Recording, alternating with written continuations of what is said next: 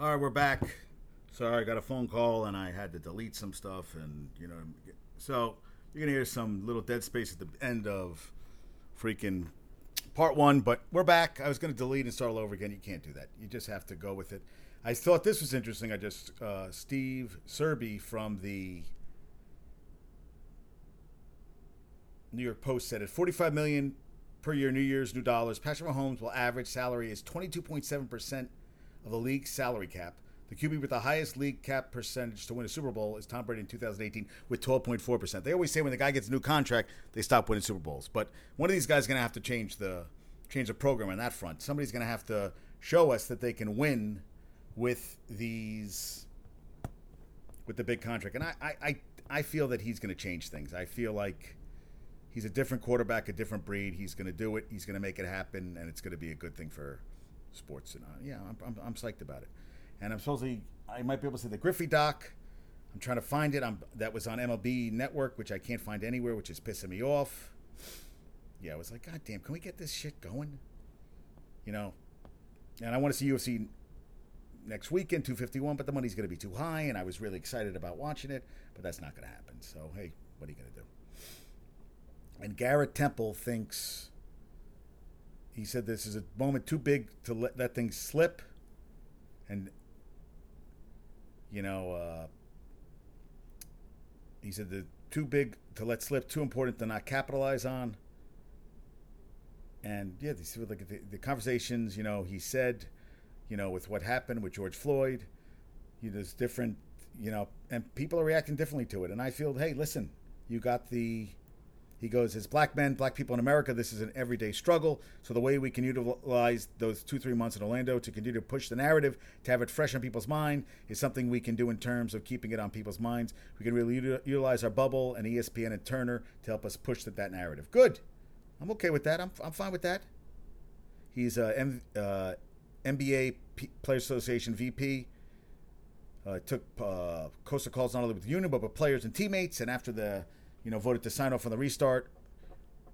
He goes, he wasn't surprised about Irving, you know, expressed doubts and reportedly lobbied for a player's boycott. This is big time. This is so different. It's new to everybody. A lot of people have had second thoughts. I'd imagine more than half of the players that are going have had second thoughts, so I wasn't surprised. He said it was good. You know, you gotta you gotta talk this. You gotta talk it through. Players talk. You know, we need we need to talk about situations like this, whether it be a union meeting or if we can't do that, a Zoom call. As long as we keep you all off it next time. So, his fiancee, Miss USA 2017, Karen McCullough, is due with their first child in September. Being in Orlando will keep him away for, for, the late stages of a pregnancy, although he'll leave the bubble for the birth. He goes, "I'm coming back to see my first child being born. That's not even in the question. Uh, in the question." He said, "Passing generational wealth along to that child and building it in the black community as a whole has been a major talking point for Temple, to whom much is given, much is required." So if I do what I'm supposed to do with that wealth, I'll feel an obligation to give to causes that I strongly that I feel strongly about. I can then pass those same values on to people and they can help more and more communities. That sounds to me like simple way of talking. You know, you do this, good things happen and all that. Yeah. I, I, I like this. And he said, uh, head uh, and that's an activist, activist and CNN, CNN analyst Van Jones speak to the entire organization. He said one thing he was saying was, "We want you all to keep playing. You all are some of the few black people in America that have a little bit of money, so we don't want you all to stop that." But his biggest thing to us was to continue to have home as black men, black women in America. That does, that he does see a change in how things are going. To have home as He said, much different from the George Zimmerman with the Trayvon Martin. Nobody seemed to care back then. It made me angry that it was so foreign to so many people, or people just didn't even pay attention to it. He goes, fast forward eight or nine years later, it seems like people are finally starting to care about unarmed black men being brutalized by the police and black Americans in general being marginalized. So the biggest thing I could I see is the difference in how that has affected, and everybody is trying to help. All, all valid points. Listen. Yeah. Listen, all good things. Yeah, Patrick Mahomes here to stay. Yeah, you're not going anywhere. yeah, I would say yes. You know, good points. Listen, the said you know you, you guys make a lot of money, and the money could be used to help the cause and everything to play. And as long as they have all the barometers in place, parameters in place to protect these guys, then go for it. I mean, look at Nick Cordero, healthy guy, Broadway actor, gets sick, 94 days in the hospital. They amputated a leg. They keep saying he was going to come out. Then they said he was going to double lung transplant, and bam, that's the end. That's the end of that story. That's really fucking sad. That is really sad. Yeah, it just, yeah, yeah, just not good at all. And no fans will be at the Memorial Tournament instead of the original 20%, uh, 20% capacity. Yeah, th- everything that's going on now, they got to keep the numbers down. And I wanted to see what the guys made for the tournament because my cousin Teddy, his his granddaughter went high school with the guy who finished second in the tournament. And I, I was like, I, I kind of want to see. Yeah, delays in temp, unforeseen delays. How do you have unforeseen delays in testing? The whole thing is to play baseball. You need to have the fucking testing in place. Are you kidding me? Yeah, Patrick Mahomes, good for him. I broke Nikki's Michigan. Oop, sorry, I said her name. I, I broke her. Uh, I broke her Guinness uh, magnet for the uh, for the table for the uh, the, the the refrigerator. I was pissed. Backed up, bam, gone. Scottie Pippen thinks that Jason Jason Jayson Tatum's ability to carry them offensively, that he's ready to be the best player in a championship caliber team. All right, right now, Scottie Pace, Scotty, Scotty's played, and now Deshaun Watson is supposed to be the next guy to paid, and JJ Watt said he's ready to get paid. I don't think he's going to get 400 million, but he will get money. I love what Bubba Watson said. I love what Bubba Watson said. Yeah, so I was looking, and I know I wrote it down. Okay, yeah. So Bryson DeChambeau, who's now been made the favorite to win every one of the majors coming up, he made 1.35 million. And Matthew Wolff, who went to Westlake Village High School, is that what he went? In California, he finished second. He went to Oklahoma State for a year, dropped out because he won a tournament. Not a bad payday for one for uh for four days, eight hundred seventeen thousand dollars. It's a lot of lot of shekels. Now, all good stuff. Yeah, Nick Markakis will not be playing. 36 years old. Listen, do whatever you want, guys. I know Joey Bumbles loves when the players keep dropping out. I just watched this documentary, Student Athlete on HBO, which talked to a bunch of athletes going from some in college, some out. One kid started at Illinois. Bruce Weber got fired, and then he ended up going to play at Bradley. Had to sit out a year. And in high school, he was the number one rated. He could do everything six eight, you know, dribble down, shoot, everything. He, well, he ended up getting degenerative um, discs in his back, where now he's 23 years old. They said he is going to have, if he doesn't get this corrected, he's going to be in trouble the rest of his freaking life. So I wanted to, I wanted to look up, I wanted to get the kid's name right. And I love the I love the ter- term student athletes anyway because student athletes it's like student athlete. Are you kidding me? Yeah. So the, there were there were student athlete. Okay.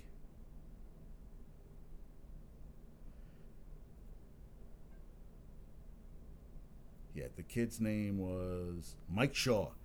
So Mike Shaw graduates from Bradley, and they said a lot of kids, you know, they have the whole, the whole city, the whole town, you know, rooting for them. When they when they fail, things don't work out, it falls on them. Well, he dropped out of college. Here he was. He's out of. He said he had some side stuff going on once he graduated college, but he really didn't. And a year later, he's cleaning up garbage at a park, and he actually went into a psychiatric institution, and he's having a lot of mental health issues. And that's kind of you know athletes we don't talk about that stuff, but you know, the kid who went to Washington State ended up killing himself. And you hear about more and more athletes, you know, dealing with mental health issues that aren't talked about. And this, it was, it was sad to read about him. He was one of the, he was one of the stories in the documentary. This was, this was from 2018. Another one was a kid named, what the hell was that kid's name? Silas Nacita. So this kid went to play at Baylor, walked on, ended up scoring a touch, the first touchdown in the new stadium, Baylor Stadium. He ends up, he's couch couch surfing because he really has no place to stay. He can't really afford the college. So some kid's parents offer to pay his, you know, room and board. Well, the college finds out about it, NCAA finds out about it, and they freaking fired. They they got rid of him. Boom, done. End of story. He lost all eligibility. He couldn't play anymore. I think he couldn't get.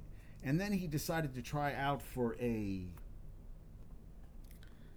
a Borders a game which would uh, college uh, graduating or eligibility used up college players. Some play I forget what they did it. Some I forget where they did it, and it was a bowl game to try to get you know CFL and others to look at them. So it ends up he can't play in the game because they said he only you have to have you've had to pl- play at least three years of college ball. He only played two. So it ends up all the scouts left and they let him go in. He scores a winning touchdown. It ends up at the end of the end of the documentary, he's playing over in Germany, which looks like basically Division three football, and that's low level Division three football. But he said his dream is to get to play in the NFL, and he's a shifty back. You know, he's a good running back, whatever. He was one of the guys. Another guy was, which was this kid played at uh, Shamar Graves played at Rutgers, wide receiver. He talked about the he basically was taken out a class every day because that's how many schools looked into him. He he played a freshman year he ended up getting in the Bears camp and he went down and he tried to play it off that he wasn't injured, but he was. And now it's 20 it's it's I don't know, 5 years later, he's still trying to get into he, he went to a Philadelphia Souls uh, in the Arena Football League. He went to a like a open tryout. Well, he said it cost him three hundred sixty dollars, eighty dollars just to register when you get down there, which is great. You know, I mean, I know everybody has to make money. He said, and he hadn't eaten in two days. And that's what he was working basically from 4 a.m. till 10 o'clock at night.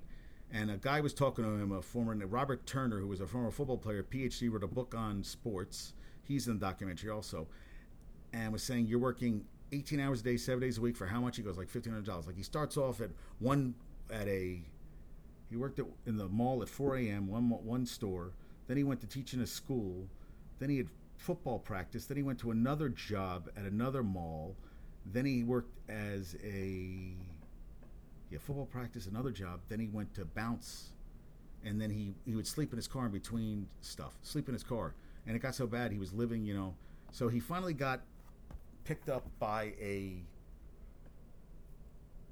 uh, arena football team at the end, where he was making his base pay was 130 bucks but he said he was still in the game. I mean, that's that's how much these people love the game.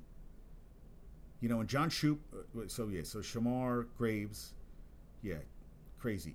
So he was playing with the High Country Grizzlies at 30. Still, still wants it. Still like a dream. And and they talked about it how you know the athletes were just like considered it was it felt like a form of slavery. You know, you know we were a piece of meat. He said when you go with a pro day, they're like, oh look at that guy's legs. Look at the, and he said you felt like you were a piece of meat, which it is. Listen, if you watch the combine they just they measure them. They they they're just lined up like cattle. They're lined up like cattle, all of them, just lined up like cattle, and that's what it is. And you're looking for the best piece of meat, which is a nice way of saying it. But so he was interesting, and then who else was I reading about?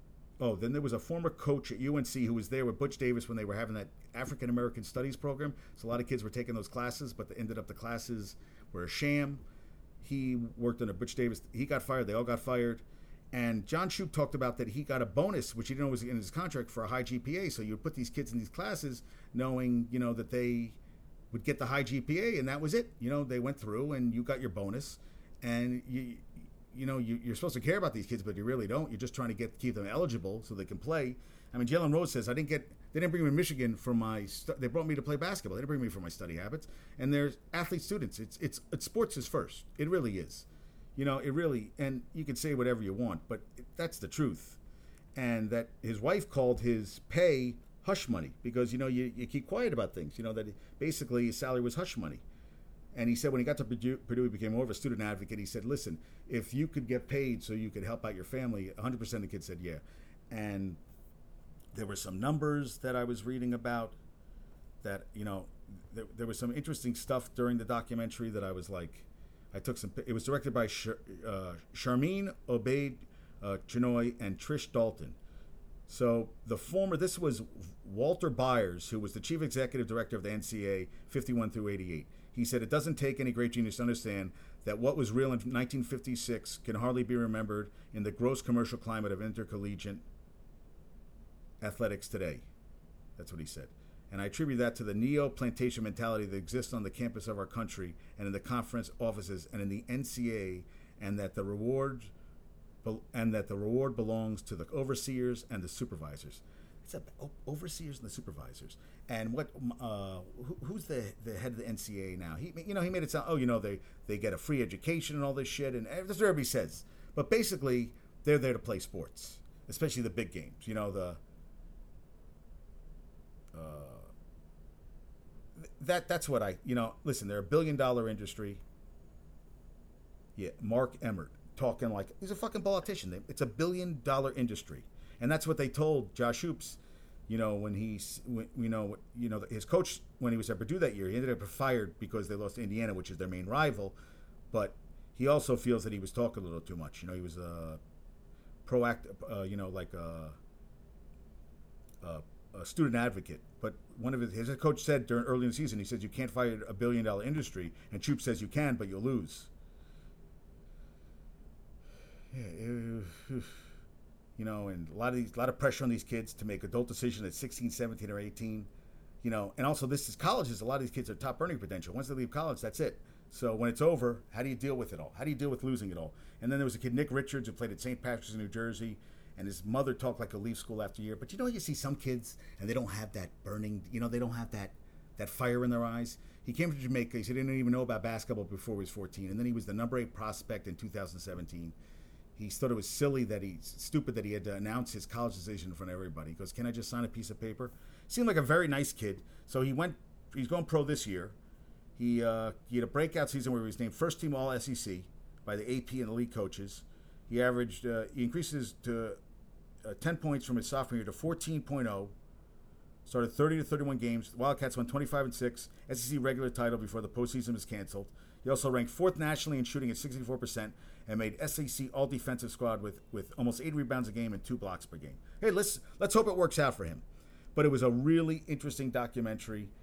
And if you if you if you get a chance to watch it, there was some other stuff that I wanted to talk about. In 1964, Walter Byers, the executive director of the NCAA, coined the term student athlete so that the athletes would not be classified as employees. They are employees. Let's be honest. They are there. And they said if the NCAA paid their athletes the same portion of revenues as the NCAA, NBA pays its players, Nick Richards would make 1.4 million when he his first year at Kentucky. That was based on the Methodology, method, methodology in Sports Economics by David Berri. The money these schools generate, for, per, per it's it's and now it's it's definitely going to be affected. And black men make up nearly 56% of NCAA football players, 66% of men's basketball players, and 3% of undergraduate students. That's from a UPenn Center for the Study of Race and Equity in Education. Crazy, right? and an estimated 78% of Division One athletes sustain injuries that restrict participation. 60% report chronic injury. And in the 2016-17 academic year, 91,775 men played NCAA college football and basketball. Only 303 were drafted by the NFL or NBA in 2017. Yeah, that's nothing. Now, I, I'm that's yeah, that's less than one percent. Right? Can someone help me out here? 91. 10 would be 90, 90. Yeah.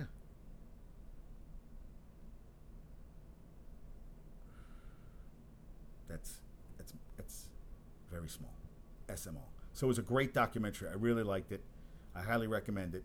And today, Althea Gibson made history by defeating Darlene Hard to become the first African American woman to win Wimbledon July 6th, today's birthday, Zion Williamson, Paul, Paul Gasol, Manny Machado, Sylvester Stallone, and 50, 50 Cent. Sylvester Stallone's birthday today. How about that? Yeah, lowest ratings ever.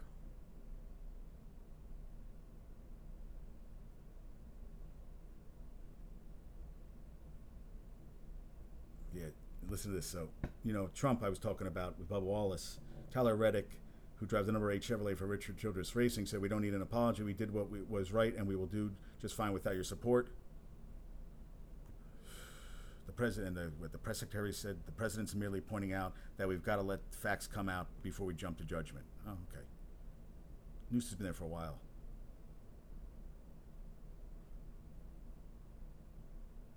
And NASCAR ratings on Fox have increased on the sport's return from a shutdown. According to uh, Michael Mulvihill, Fox Sports Executive VP, head of strategy, is up plus eight, eight is up eight percent since returning from its pa- pandemic hiatus on May seventeenth. Good. That's all good, right?